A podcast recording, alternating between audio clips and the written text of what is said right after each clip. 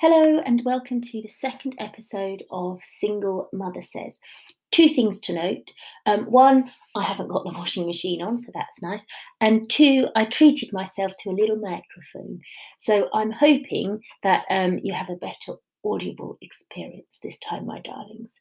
Um, and also, I have already recorded this once, but I did it on Safari and uh, it cut off after five minutes. So, um, yeah, I'm doing it again. So I'll try and sound as enthusiastic as I did the first time. I hope you enjoy. So Wednesday was a quiet day. The boys were with their dad for a few days. I could have made the most of my free time by going for a run, tidying my bedroom, tidying the boys' bedroom, cleaning the bathroom, dusting, decluttering. I mean, you get the idea. I had things I could be doing. I didn't.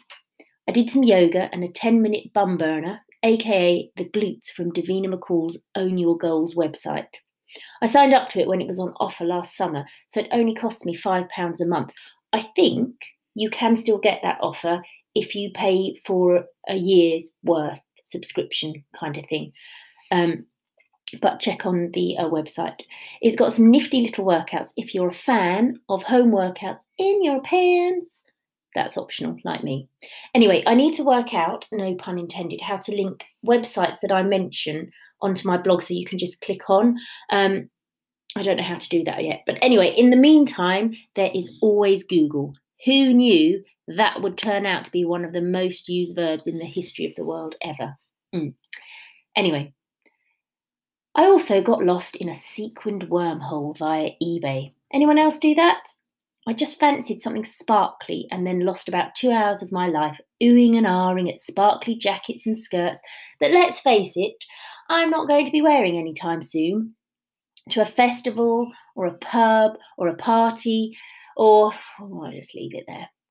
I know I could have just chucked on some sequins to sit on the sofa and binge watch Finding Alice, which was uh, ITV's latest drama. I think you can find it on ITV Hub. But I also know that I won't do that. So I didn't bid on anything. On a more productive note, I did cook something, which is impressive if you know that I am quite happy never to cook. However, I have quite radically changed my eating habits in the past few months in an effort to curb my fierce menopausal symptoms. I try not to eat any animal products or byproducts, but I have been a veggie since I was 14, so for me that's not a, a massive leap. However, I'm not really a vegan because I do occasionally like to have a little bit of a nibble on some cheese or eat a bit of Quorn that has egg in it. Speaking of Quorn, though, I also try and avoid any processed food. So basically, anything that has loads of stuff like preservatives, things you can't pronounce, and sugar listed under its ingredients, because I am also now sugar free. Sweet enough, babies. Anyway, as in refined sugar, I mean. So I do eat a great deal of fruit. No more dunking my custard cream into my herbal tea. No, dunk my banana in it now. No, not really. It did take a while to get used to, but I can honestly say that I do feel better for avoiding all the tut in my diet. Anyhow, back to my cooking in inverted commas. I made myself a chickpea curry. I love chickpeas. I also love hummus and I can make that as well. So I'll probably put a recipe for that up on some future episode. So another easy chuck it all in type recipe. That's really hard to say.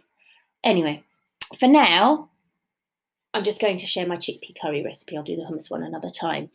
Um, I kind of hesitate to use the word recipe really because it is very simple, but it's healthy and it's easy. And I think often people assume healthy means labor intensive, you know, milling your own flour, spending five hours painstakingly polishing your pine nuts, that kind of thing.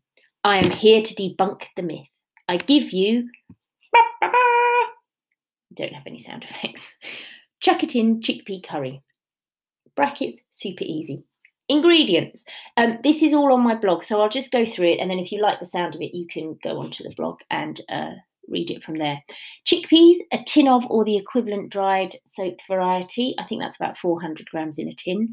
Tin tomatoes, coconut oil or your preferred oil, um, a dessert spoon roughly of curry powder at whatever strength you prefer. I tend to go for medium. Himalayan sea salt. Other sea salts are available. Shout out to Maldon, Essex. Um, an onion, chopped as finely or as chunkily as you prefer. Two garlic cloves, again crushed or chopped depending on your preference. Uh, method Heat the oil in a medium sized saucepan. Add the chopped onion and garlic over a medium heat so it doesn't burn for about four minutes. Um, don't do what I have historically always done and put everything at full heat because I just think it will cook quicker and the whole process will be done uh, more speedily. That doesn't work, it just burns everything. Um, once you've done that, add the curry powder and stir so it's well distributed over the onion and garlic and let it sweat for a couple of minutes. Isn't that a lovely term to use in cooking? Sweat. Mm-mm. Then add your chickpeas, stir again so they get a nice curry coating. Add the tin toms and give it a good old stir. Lower the heat, uh, cover it, and let it simmer for about 20 minutes.